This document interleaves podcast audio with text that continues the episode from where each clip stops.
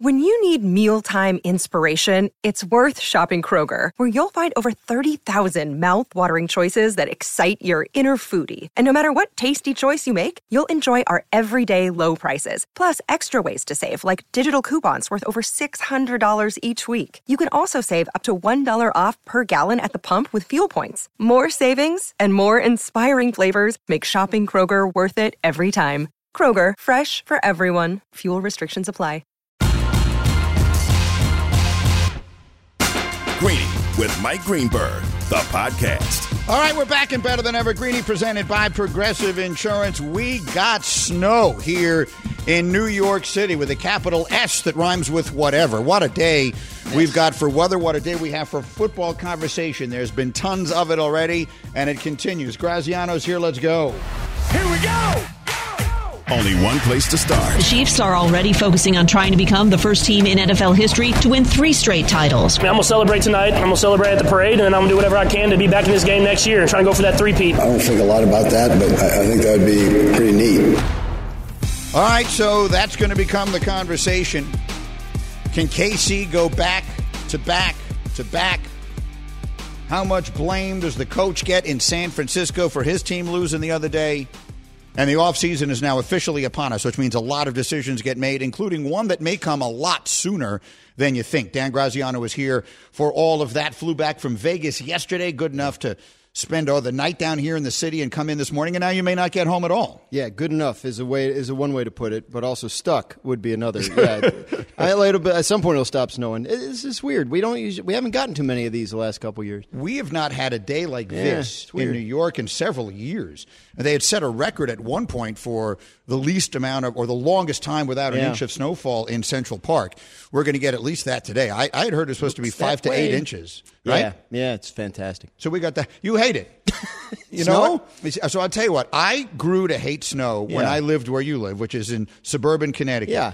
Because when you need to get into a car and travel a long Mm-hmm. distance every single day, no matter the circumstances, it changes your perspective. 100%. Snow becomes the enemy. Yeah, I don't have that anymore. Now it's kind of nice. Like it's just it's nice. It's pretty out there. Yeah, it's beautiful. Trees will be pretty. Uh, It'll be until you know it'll it'll stay pretty for a good three four hours until we make it dirty and disgusting, which is what we're generally good at. Hembo is here. Hembo got in from New Jersey this morning. I like that. I did fine on my way in. I'm not so sure if I'll do uh, quite as fine on my way out, but we're here. We're enjoying it. I know you're going to make fun of my outfit because I'm wearing a quilted sweater, but I feel like this is an appropriate thing to wear when it's when it's snowing outside. What say you? I, I'm I'm going to say by your standards, this isn't that bad. Well, that's a compliment. You've That worn a lot of a things that are It's way not a worse. compliment. no, that was not a compliment. Did you hear, by the way, yesterday, Graz, you were traveling back, so you didn't get to hear the show. Hembo had 12 people to his house to watch the Super Bowl on Sunday, and he was so uninterested in the halftime show hmm. That when Usher came out to do the halftime, he, he Hembo, feigned having to uh, take a shower and instead went upstairs to his room, read a book for 20, 25 minutes. A book, by the way, about the analytics of the history of the presidency. Yep. And then came back downstairs in his sleeping clothes Mm-hmm. to watch the second half and ultimately overtime of the Super Bowl. That that was how Hembo handled his day on Sunday. That, I mean, that's just making a point. That's all that is, right? Like, it's not like, like it wouldn't have bothered you to sit and watch the halftime show with all the people that were visiting you at your house.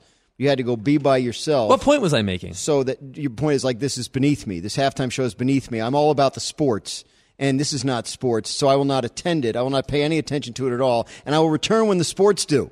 Is Thank there you. any That's the performer that could be playing at halftime that you would find very interesting and not miss it?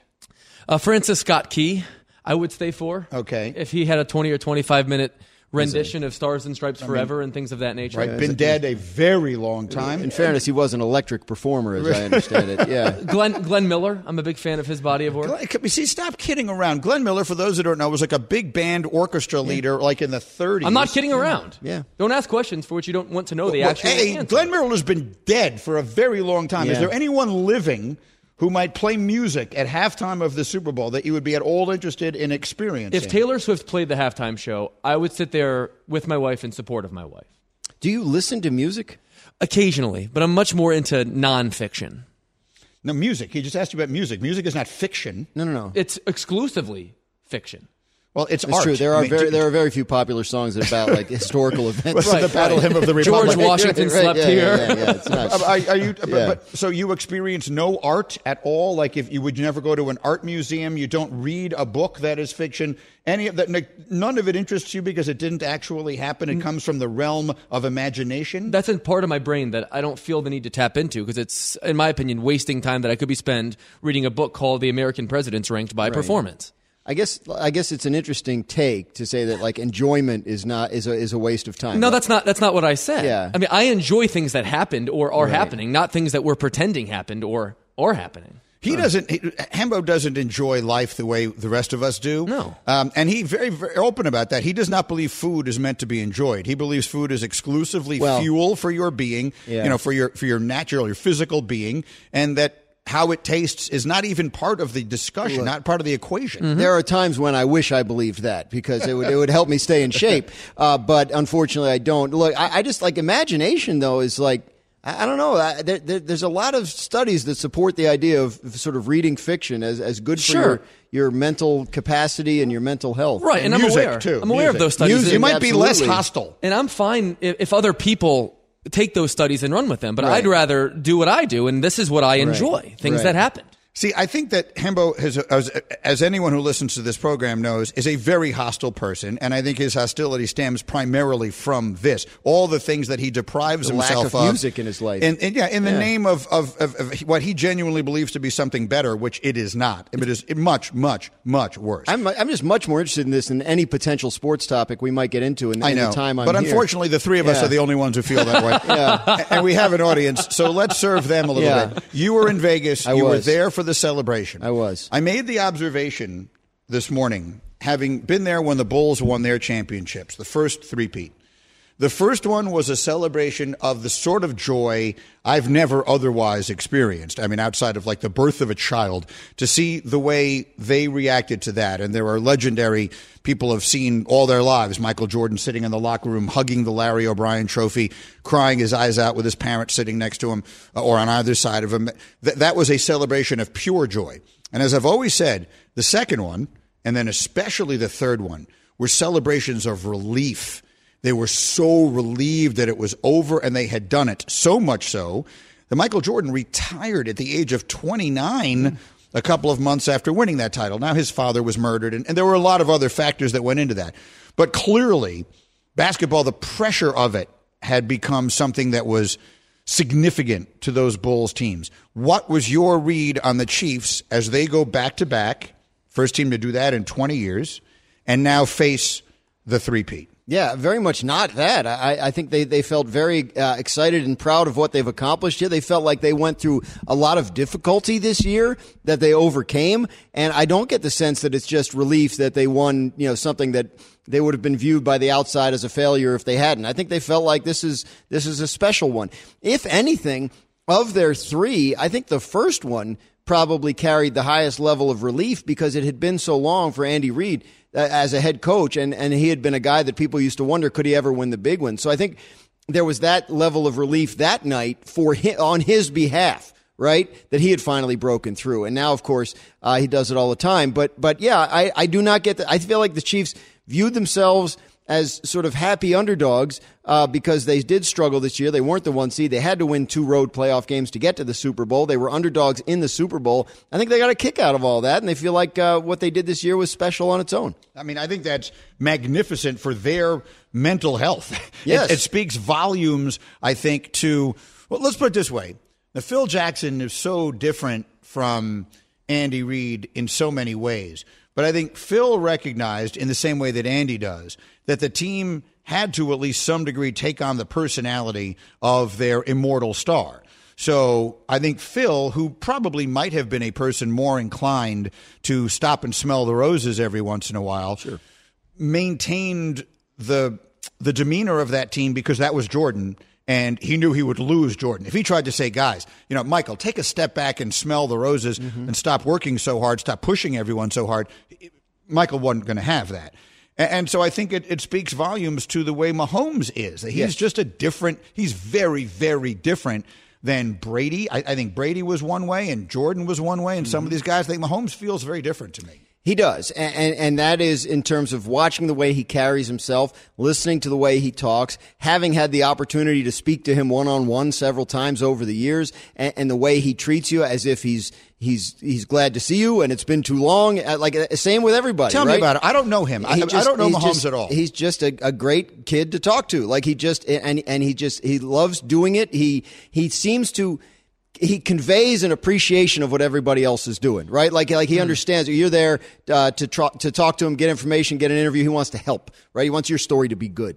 And, and I think he probably treats his team on a much higher level, treats his teammates and his coaches the same way, right? Like he wants, he wants everybody to succeed. Um, those are cool people to be around. I think you know we're for, we're fortunate we have some of them here, right? Like I, I describe uh, uh, Marcus Spears to people that way, like a great teammate. Like he just wants to bring everybody up all the time. Uh, we, we, have those, and, and I think uh, it's special for a football team when he ha- when that is the star quarterback who is that guy. I think you're absolutely right. It reflects on him, and I think that's why you don't get that sense of really. I mean, those Bulls teams are probably scared to let Michael down right? right. I think whereas, so. I think there's an the, element yeah. of that. So I think uh, I think with this, they all did it together. They all feel that way, uh, and they went off and partied and, and, and danced the night away, uh, feeling great about themselves. I, I just can't help but thinking like if Hembo was the quarterback, like they would have gone to a party and played what, like NPR. Mm. Or uh, like all night and, and just kind of sat around and nodded. If things really got wild, yeah, yeah right, right. Sat around and, and, yeah. and collectively read books, yeah. held like a book club meeting, yeah, or something like that. Yeah, no, yeah. that's no look. And, and those Bulls teams they celebrate. I don't mean to say they didn't celebrate winning championships. No, I, I get what you're saying. But what I'm saying is, I think, and we've heard this before. Look, Pat Riley used to say this that the fear of losing or the the pain of losing outweighed was greater than the thrill of yeah. winning. That's, and that's, a, that's, no way to be. Uh, that's no way to be. But I think I, I, have always believed, and again, we're all influenced by the things that we witness. And I've always, there's always been a part of me that believed in order to do what they're doing, you have to be like that. Yeah. That you have to be wired that way because otherwise you let your foot off the gas. It is, it is natural, uh, human instinct. If everything, you know, if you succeed, if you win, to maybe not push yourself quite as hard and yet they seem to manage to do it. They don't need that sort of impetus to it. So what what do the go ahead, Danny? No, I also think it, it doesn't it, it's not he doesn't lack an edge either. And we saw that come through a few times this year. You obviously he lost his cool at the end of the one game where Toney lined up off sides and he was yeah. mad at the ref and all. So like it's not as if he's happy go lucky and he doesn't have that killer edge to him that, that helps him win. He does, but he seems to have it in the proper perspective. And so, what what does the history say about three peats? I was trying to get to this in our morning meeting today. I mean, it is exceedingly rare in the history of sports. It isn't quite as rare as I thought it was. So, in baseball, obviously, the Yankees did it at the end of the 90s. The A's did it in the beginning of the 70s. Then you had like the Joe McCarthy Yankees. Yeah, the Yankees in the late 40s and early 50s pulled it off. And then and we're beyond that, we're going back to like pre World War II. We're talking about yeah, in there the late as 30s. many teams. Yeah, yeah. So, so there's that. In hockey, we had the Islanders, of course what's the is that the last time it's happened? It's the last time that it's happened. The Canadiens pulled it off in the 70s, the Leafs in the 60s, the Canadiens again in the 50s, and the Leafs again in the 40s. But that was a league with almost no teams. Exceedingly rare. Mm-hmm. Basketball, we know Shaq and Kobe did it. Michael's teams obviously did it twice, and before that, you got to go back to Russell, right? Mm-hmm. That's right.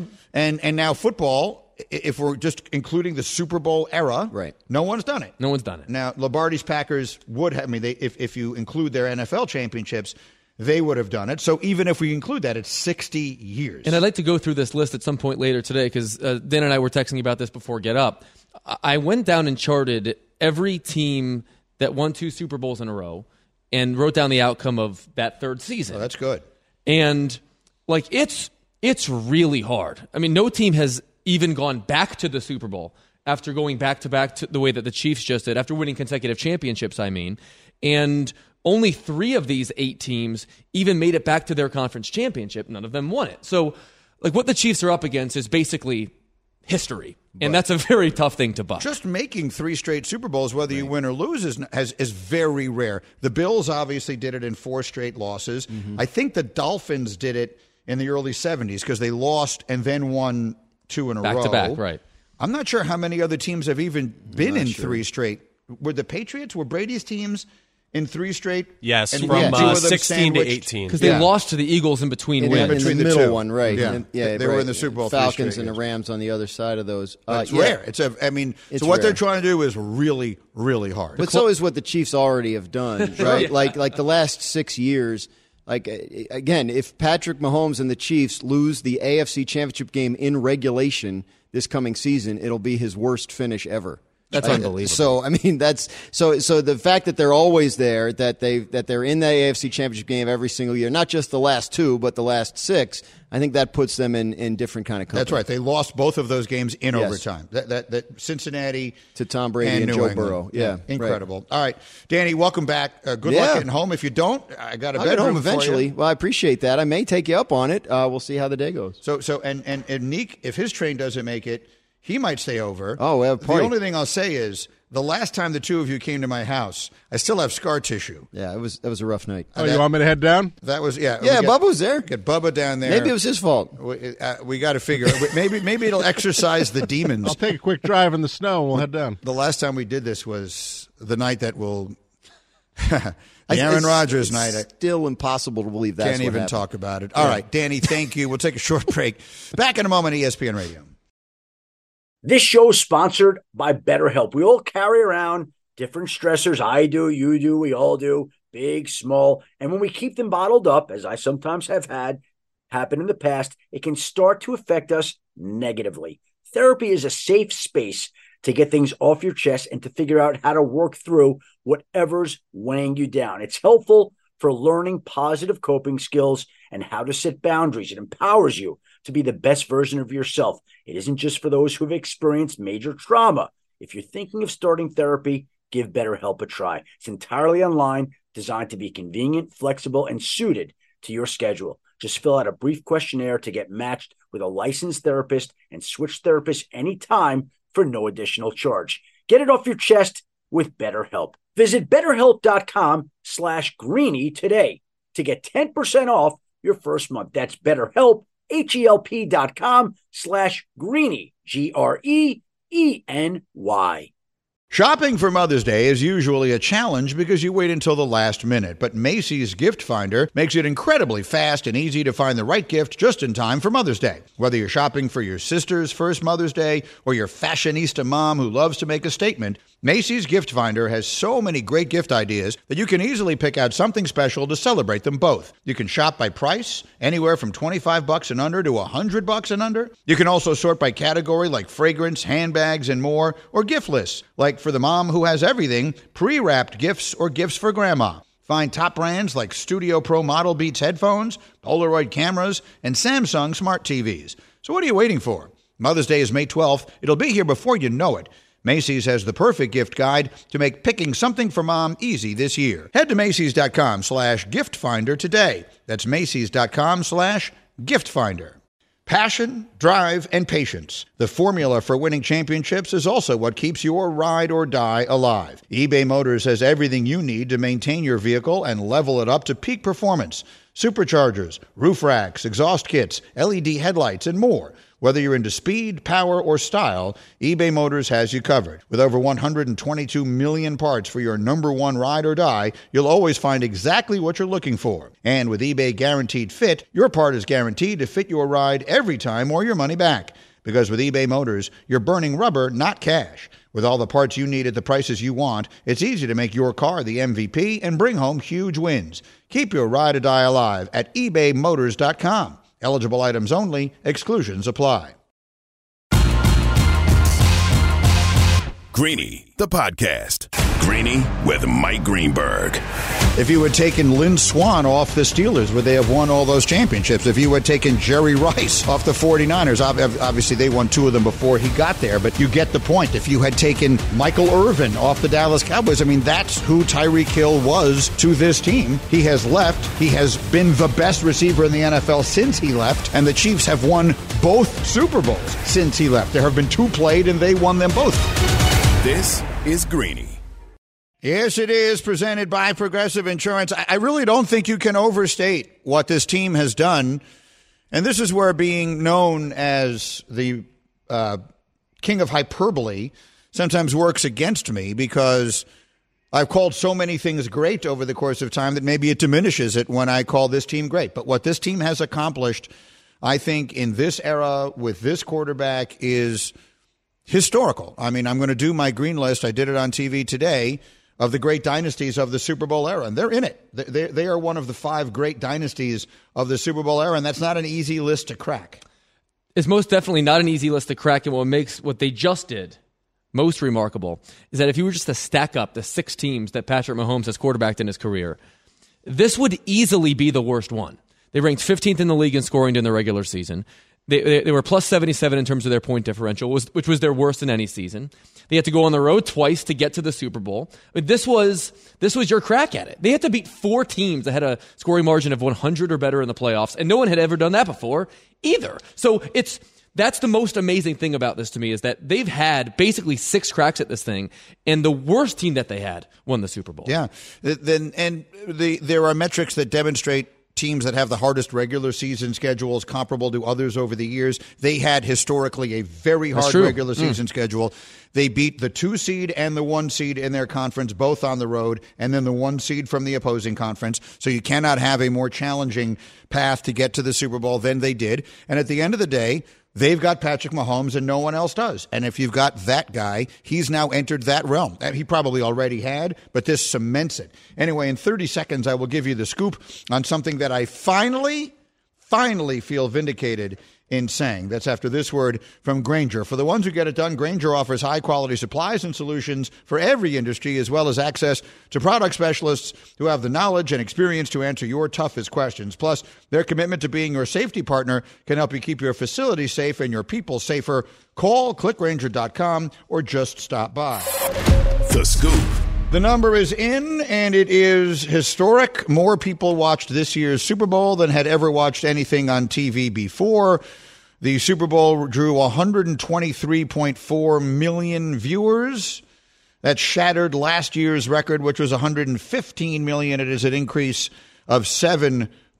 So it is the number one most watched Super Bowl of all time. So I have always said, if you've been listening to my shows over the years, because I started this on Mike and Mike, that number is dramatically undercounted. There's no way in the world that only 123 million people watched that game. There's just no way. What is the population of the United States? Like 320 million. 320 million. What percentage is 120 out of 320? Like 40%, 35, 40%? No, I don't. It's less than that. It's not. It's it's nowhere near four. 120 into 320 is not 40 percent, is it? It's 38 percent. Okay, I'm not great. I apologize that. for rounding up. Slightly. Okay, all right. So th- even so, even so, that means if you if you round up every 10 people in America and say which ones of you didn't watch the Super Bowl, six of them are going to raise their that hands. That sounds about right to me. No, it doesn't sound right. There aren't six out of every 10 people that didn't watch the Super Bowl. No, there aren't. In your life in anyone's life. Mm, That's I, just ridiculous. But they finally got this thing right. So the CBS broadcast itself averaged 120 million viewers. They, uh, if you include CBS, Nickelodeon, Univision, etc., is this number jumped. Mm-hmm. The numbers have only recently begun expanding to out of home viewership. So this they have finally proven me right. Okay. So for years, they used to say 115 million people watched the Super Bowl, and I would say, no, they didn't. And what it came down to was they're saying 115 households, 115 million households watched the Super Bowl. That's not the number of people who watched it. And now they can measure that stuff. So, according to Nielsen, which now includes viewers outside of the home, but only from limited markets, they can now tell us that the actual number is 202.4 million people who watched the game. That sounds a lot more right. I've know. been telling you this for years. 202 million people watched the Super Bowl. I've been telling you for years 108, 115, way too low. The number is almost double that. What percentage is 202 out of two, out of 330? 61%. That's much more right. I was right. Admit it. Say Greeny was right. Greeny was allegedly right. What does that even mean? What is the allegedly? I mean, I'm still of the belief that less than half the people in this country watch the Super Bowl. And Nielsen, whose job it is to know that, is of the opinion you are wrong. Of the opinion. It's No, merely an opinion. They have data. You of all people. you have been refuting the data for two decades, and now you're Mr. Data? No, because they didn't count out of home viewership, which I've been telling you forever. People go to bars. You had 12 people in your house. Mm-hmm. In previous years, that would have counted as one household Right. watching the Super Bowl. But they're still estimates. They're not counting the number of people in my house. and they're probably still underestimating rather than overestimating. I would I'm going to put the over under at 202 million people and say the number is actually over. I'm taking. I'm saying that less than 50 percent of the population watched the Super Bowl. Zero Less than 50 percent. Are you including infants? I'm including the entire population. You're wrong.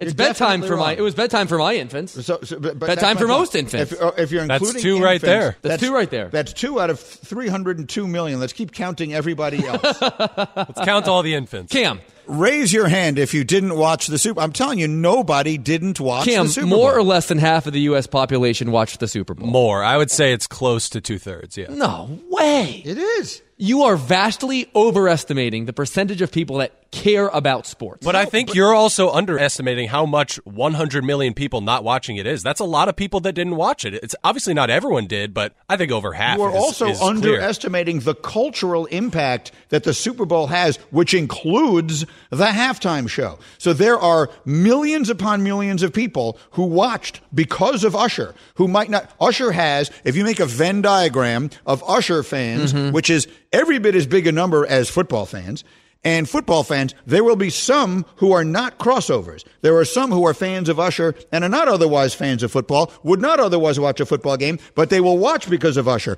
There are people who are interested in the commercials. I know this because my wife was one. My wife, who worked in the marketing industry forever, and so do millions and millions of other people, are interested in the commercials. That is, in certain segments of the population, that is a very significant niche of people who are very interested in the commercials and all the people who work for the companies whose products are being sponsored and all the rest of that. That is a huge part of all of this. The Super Bowl is a cultural event. It's not just football. So that, that's the reason that 50 million people watch the championship games because those are all the football fans and 200 million people do this because it is a thing that is happening. Bubba, you're an expert on this. Do you really think that there is a consequential subset of the American population that watched the Super Bowl because of the halftime show? Yes. Oh my God. I'll Oh. answer that for Bubba. I mean, hundred percent. Yeah, there are definitely people. And I was just looking up. There are 11 million babies in the U.S. So that's How there's- babies defined? Two or younger? yeah, One or younger? Doesn't specify, but that's I bet a lot of those babies were in the room too. I was a baby and I watched the Jets. uh, My parents will tell you that I watched the Jets win Super Bowl three. I was 14 months old and I was in the room. Obviously, I have no recollection of it, but I was present for that. I think babies watched this game. Here's the other thing. Look, look, look, look. You're talking like a fool. Like, do you uh, uh, look at some of the previous halftime shows? Go to a Lady Gaga concert sometime and find me all the people who you think are also season ticket holders to the Titans. okay? But she played halftime. Tens of millions of people will have watched that because she was performing. Usher, there are tons and tons and tons of people who are Usher fans. Like, like, like my daughter probably would watch the Super Bowl anyway, but she watches the Super Bowl. She's much more interested in that. Oh, this year she was actually interested in the Taylor Swift part of it. I've been watching nonstop. I've been alone for a week, weekend. I'm kind of not going to lie to you. Living alone sucks. So I'm by myself all the time. So I've watched a lot of reels that just pop up on my Instagram feed because they just it just passes time, and so somehow my um, my uh, algorithm is showing me tons and tons of videos of families watching the game where someone in the room gets super excited every time they show Taylor. Most of them little girls. Like there's a ton of videos I've seen where like a seven year old girl runs to the TV all excited because they just showed Taylor. Like, these are people that are watching the Super Bowl for other things besides, like, you're the only one who wants them to break down, like, third down tendencies. Mm-hmm. Other people are enjoying it because it's fun. Well, I come from a, a non sports family. Right. And so I like to represent those people and say that there's a lot of people that don't care to watch the Super Bowl, Did and your- that's okay. Did your parents watch it? My parents both watched the Super Bowl. Okay, that you just told me you come from a non-sports family. Mm-hmm. How many of you are there in your family? There's four of you. There are five of us. I have two sisters. You do? I have two sisters. You've met them both, actually. I've only met one. Maria or Grace, do you remember? No, I don't. Me neither. I only thought. I mean, in fact, I think when I met them, I didn't meet them together. I'm guessing. Perhaps. There's no question in my mind that when I met the second one, I thought it was the same one as the first one. All good. Do they look alike? Not really. Okay, but the point His is, kids do. Right there. Let's even live in a world where neither of your sisters watched the Super Bowl. Neither did. That's sixty percent. Okay, well, of I'm- a non-sports family. That is true. Are you positive your sisters didn't watch it? 100% sure.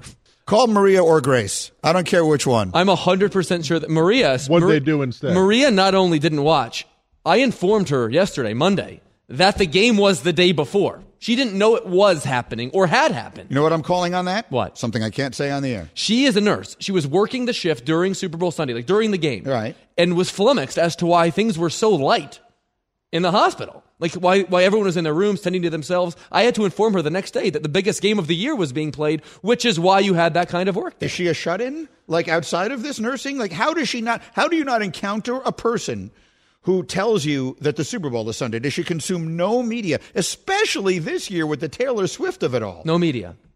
Your Nope. sister consumes no media. She consumes no media. She asked me after I told her the Super Bowl was Sunday night, which states were playing in the game.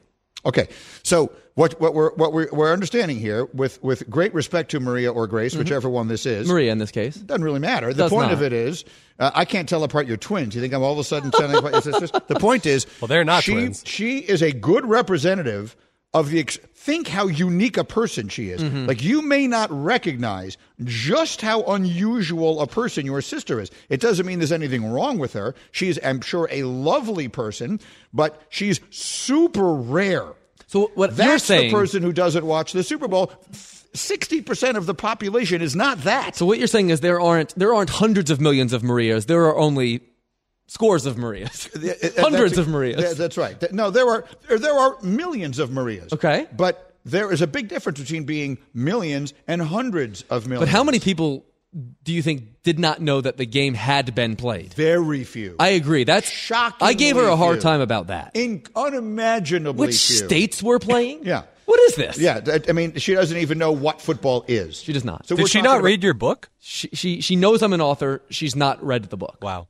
To call you an author would be a little bit of a stretch. And the funny I mean, thing is, not her exactly Hemingway. her her like colleagues are gobsmacked by the fact that like she she's my sister and I work with you, so they think it's amazing, and then still she has no interest in sports. But but do her so those colleagues, none of them at any point mentioned in her presence that there was a football game on Sunday of some excitement. No, but we still managed to sign like three books for them in the last month. So this is the this is my point. So I think you're actually making my point for Perhaps. me. Th- these people are incredibly unique. I'm sure they're lovely people. Your sister was it Maria, Grace, Maria. Michelle, the other one. Hmm. It doesn't make any difference. The, the, the first names of your family members. Your father, English is not his first language, right? No, Arabic. He watched the he watched the Super Bowl. He watched the Super Bowl. Your mother makes hummus. She And does. Tell me other things about her. She's from Toledo. She watched the Super Bowl. She did, but my dad would not have watched if it weren't for her. I Your say. dad would not have watched if it weren't for her. But that again, you're making my point for me. People watch because it's something that's happening. It is it is a major cultural event. It is something much larger than a football game. People those people don't watch a football game mm-hmm. because it's a football game. Th- The people watch because there is all this other stuff that is going on, and because everyone else is, and because there's a party, and there's a this, and there's a that. And so finally, the vindication. I'm accepting all apologies for all. I've been doing this for probably at least a decade, probably more. I have been saying the audience is dramatically undercounted. That there is no way in the world two thirds of the people in America did not watch the Super Bowl. I'm not saying they had to have sat there glued to their televisions and watched every second, but that isn't how television is measured anyway. That there's no way the number wasn't closer to 200 million. I have spoken those words exactly.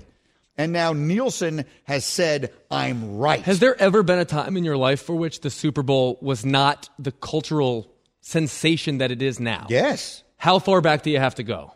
Not that far back. So the first Well, I mean, you can read about this in an upcoming book called Got Your Answers. We look back at the history of Super Bowl halftime shows. The first Super Bowl halftime show that really became a cultural event was Michael Jackson, which is January of 93 at the Rose Bowl. It happened to be the first Super Bowl I had ever attended. Um, but prior to that, I remember when the Super Bowl halftime show was a marching band. I remember when it was Up with People, which is a show you don't even know what I'm talking about, but it was. I vividly remember when the Super Bowl was played in the afternoon at the same time of day that regular football games otherwise hmm. were played. The game wasn't played in the evening. They didn't dedicate hours and hours and hours of pregame programming to it. The Super Bowl has steadily grown in significance and, and, and in popularity hand in hand. As I told you, I think the Steelers and the Cowboys in the 70s played a significant role in that, bringing a lot more people into the equation. So I would say that this transformation began in the 70s. It continued significantly in the 80s and really exploded in the 90s. The Super Bowl as we know it now, like I'm old enough to have covered Super I'm going to tell you a story. I'm going to tell you the day I knew something very different was going on. The day I knew that everything had changed. We'll do that coming up next plus Sneaky Hembo. Group trivia today, at least in the first hour. I am looking at a list of every Super Bowl broadcast. There are five people that have done play by play for at least seven Super Bowl broadcasts. You're going to give me all five broadcasts. Oh, that is a great question. That's next on ESPN Radio. For the ones who get it done, Grainger offers high quality supplies and solutions for every industry, as well as access to product specialists who have the knowledge and experience to answer your toughest questions. Plus, their commitment to being your safety partner can help you keep your facility safe and your people safer. Call clickgrainger.com or just stop by. With everyone fighting for attention, how can your business stand out and connect with customers? Easy. Get Constant Contact. Constant Contact's award winning marketing platform has helped millions of small businesses stand out, stay top of mind, and see big results fast. Constant Contact makes it easy to promote your business with powerful tools like email and SMS marketing, social media posting, and even events management. With Constant Contact, you'll reach new audiences, grow your customer list, and communicate more effectively to sell more, raise more, and fast track growth.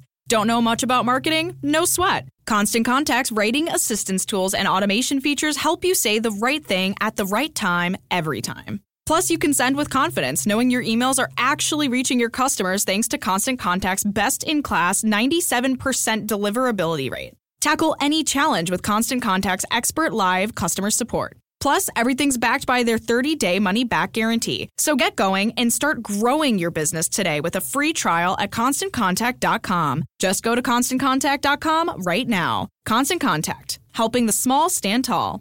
ConstantContact.com. Now, let's talk about the play of the week. The pressure to follow up Hpnotiq and Cognac, weighing heavy on the team. Hpnotiq was in the cup, blue, and ready for the play. And Boom! Añejo Tequila came in with a smooth assist to Hpnotiq's tropical fruit finish. Shaken, strained, poured. It was green and good! The playmaking splash shifted the tempo. Another great cocktail from the Hpnotiq team. Every season is Hpnotiq and Tequila season. Hpnotiq Liqueur, Bardstown, Kentucky, 17% alcohol by volume. Hpnotiq reminds you to think wisely, drink wisely. Greeny, the podcast. Greeny with you here on ESPN Radio, the hashtag crew together and working it, and we think we've got it. We're presented by Progressive Insurance. Insurance for motorcycles, boats, and RVs. For protection on the road and on the water, see how much you can save at 1 800 Progressive and Progressive.com. A group trivia today, Hembo. Yes, I'm looking at a list of every Super Bowl br- broadcast ever. All right, there are five people that have done uh, the play by play for at least seven Super Bowls, and you're going to give me all five names. So, to be clear, two things that I clarified in the break. One, radio doesn't count. Correct. Because Jack Buck and Vince Scully did the games on radio like my whole lifetime. Those don't count. The other is that Frank Gifford doesn't count because he, he was, I'm sure he would have been on seven broadcasts, but he wouldn't have been the play by play for all of them. So we, we removed him. That's right. He did some sideline and he did some some color analyst work as well. Okay. So so we just so everyone guessing along at home, we identified. I, I, I wanted to rule those two out. So Bubba and Cam, we feel pretty good about four of our five guesses, right? Yes. I mean, I I think we feel good about all five because I don't have a better one for the fifth one. So going in the order of which of confidence, Mm-hmm. one of them unquestionably has to be Al Michaels. That's correct. Yeah. He is tied for first with 11. I'm, I'm going to guess the person that he's tied with is Dick Enberg. Uh, Dick Enberg is correct, but he is third on this list. He called the Super Bowl eight times. Okay. I'm thinking Summerall. Is, yeah, so Pat Summerall. Summerall's tied. That is correct. Yeah. He is tied for first with 11 Super Bowls. All right, and then the one we haven't named that has to be right, I think, is Joe Buck. That's incorrect. What? Joe Buck has called six Super Bowls.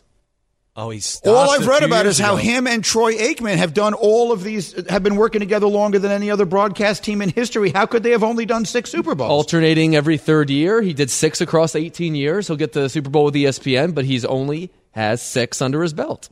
Well, so damn it. That, that Call means Joe. Is Curt Gowdy one of them? Curt Gowdy's one of them. Okay, and, and then the other one that we left off the list is Nantz. Is Jim Nantz. Oh, damn it. That's on. Cam's fault. Cam is the one who said that he's. No, it was No, Bubba. Bubba said, said. Oh, in the build-up, I heard Nantz only did five because Nantz used to do the studio show and Greg Gumbel would do the play-by-play, and then they swapped, but obviously long enough Well, at no point were we considering taking Buck Yeah, off. I so- think Nantz's seventh was Sunday, right? That's right. That's what I said. Yeah. I was never going to take Buck off though, so we weren't going to get it we right were anyway. never going to take Buck off. To call Joe. Get Joe on the phone. I'm mad at him now. That's ridiculous. You're mad at him. Damn it. It's it's 05, 08, 11, 14, It- 17, and 20. it Those would are have been six. his seventh, but he joined ESPN last year. so year. he would have done last year. Yes. with Kevin. It was Kevin Burkhardt Right, and Greg and, and Olsen. Greg Olsen. Come on. Oh, that is brutal. I thought you had that one for sure. So did I. this is a ridiculous. I was streak sure of Joe trivia. was right. I was sure Joe was right. Oh my God. what was his first one? uh, 2005. That was Eagles the Pats. Eagles Pats. Wow. And that was him and Troy already, right? So they've been together that long, It right? was yes. It was. They used to be him and Troy and Moose Johnston. It was in that game. And Tro- Collinsworth. Troy and Collinsworth on Yeah. the call. Good So call. who Yeah, did that's it? what it who was. was Fox right before? Was it still Summerall right before? Summerall and, and Madden when, Was- when they was fir- it right before- first went there. Yeah, but I'm saying the one, the Super Bowl right before Joe Buck. Who did Fox have? the, the, the, the Foxes Foxes one before Joe Buck. You're asking? Yes. Uh, that was that was Summerall. Okay, so the, the handoff was from Summerall and Madden to Buck Aikman and Collinsworth on Fox. Wow. All right. What a dud! That's a, Jeez. br- that's a tough one. A tough one. All right, give us the scores, uh, Cam. I am 12 and 18. Bubba's 11 and 18. You are 10 and 20. Brandon's 3 and 18. Jack's 3 and 9. Dominique is 0 and 1. All right. Our All Star Weekend starts Friday night. NBA Rising Stars game presented by Indeed. Coverage 9 Eastern on most of these ESPN radio stations. Okay, uh, we were talking about the popularity and the enormous explosion of the Super Bowl. And there are, I think when I started going to the games is right when that began. So to be clear, I covered three Super Bowls for the radio station I worked at in Chicago, January of 93, 4, and 5. So that was Cowboys, Bills, back to back years. And then the third one, which was in Miami, was San Diego, San Francisco. When I covered those games, I worked for a radio station. I was not a talk show host. We did not send a show. There was no Radio Row. Radio Row did not exist.